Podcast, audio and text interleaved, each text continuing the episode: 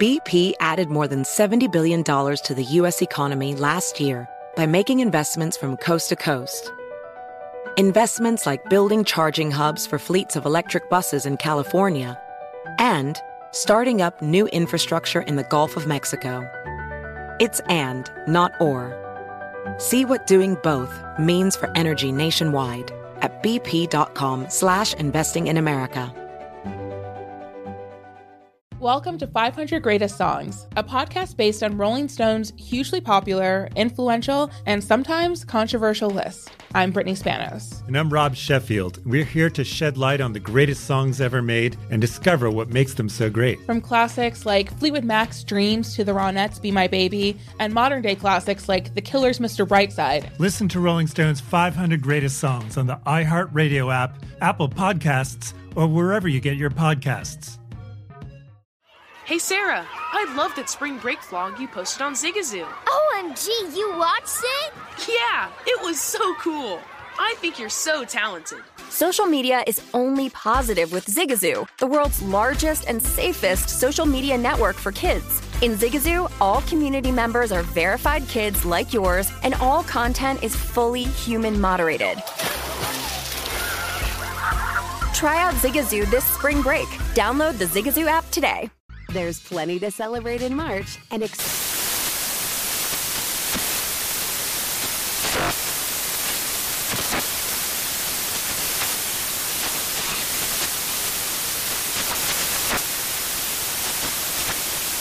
National Craft Month with the perfect pizza at home class from Craftsy. And anytime is right to listen to iHeartRadio's iHeart Country Radio. Discover more shows and movies for free.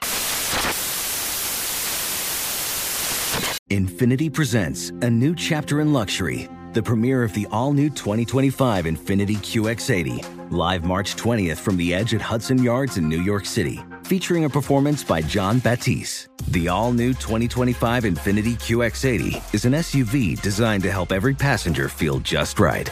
Be the first to see it March 20th at 7 p.m. Eastern, only on iHeartRadio's YouTube channel. Save the date at new-QX80.com. Don't miss it. 2025 QX80 coming this summer.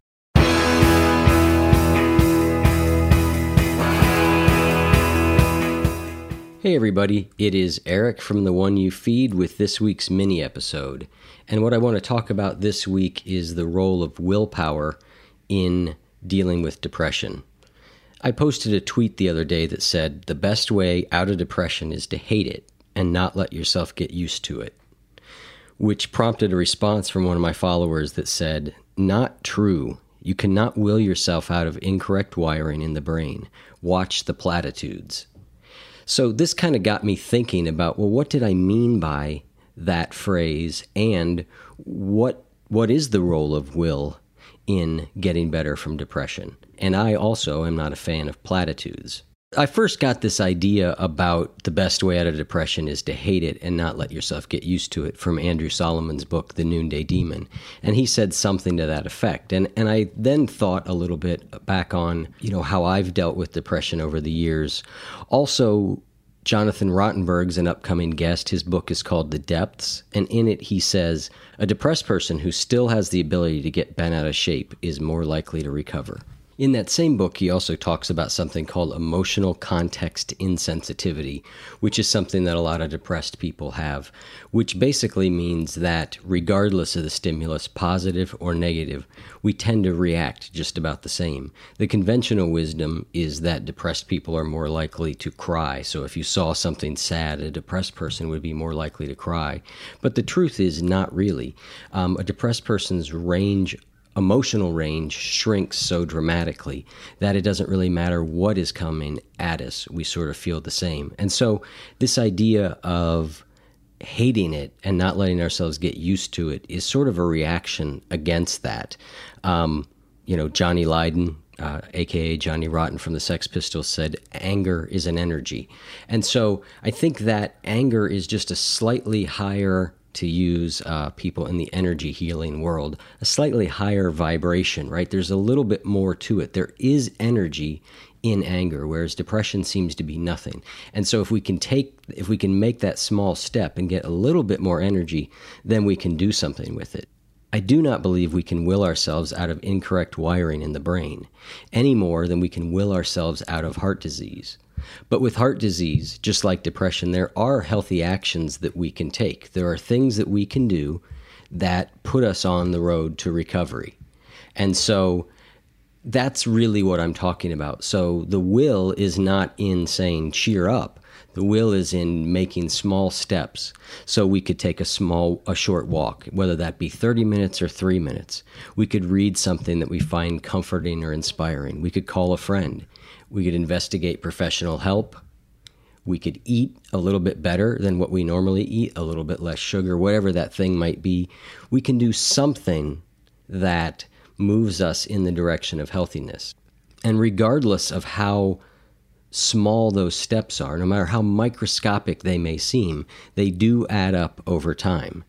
So, if we can find ourselves in a spot where we are less willing to accept our depression, Martin Seligman talks about depression as learned helplessness.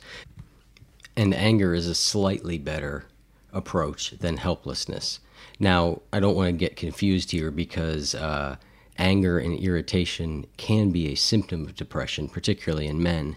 So that's not what I'm talking about. What I am talking about, though, is directing that that will, that anger, that belief that things can be better, and a desire. That's not even the right word that I'm looking for. Dissatisfaction is closer. I guess what I'm trying to say is anything that causes us to take a stand, to try and build a resistance, anything that says, I have had enough of this, I'm going to do something, no matter how small it is, to move away from it. I think that is what I mean in that statement about the peop- the best way out of depression is to not get used to it. So don't let it go on too long. The longer we allow it, the longer we tolerate it, the deeper its claws get. So don't get used to it and you know build a real dislike for it, not a dislike for ourselves, but a dislike for this depression and what it's taking from our lives. So I don't know if that's helpful at all, but that tweet exchange kind of got me thinking about that and uh, the role of of will in dealing with depression and other mental illness and really anything in life. So, um, as always, thanks so much for listening. Um, I'd love to hear from you. Emails uh, are always great. iTunes reviews are, as you know, always appreciated. And um, hope to talk with you soon. And uh, we'll have an interview out on Tuesday. All right. Thanks. Bye.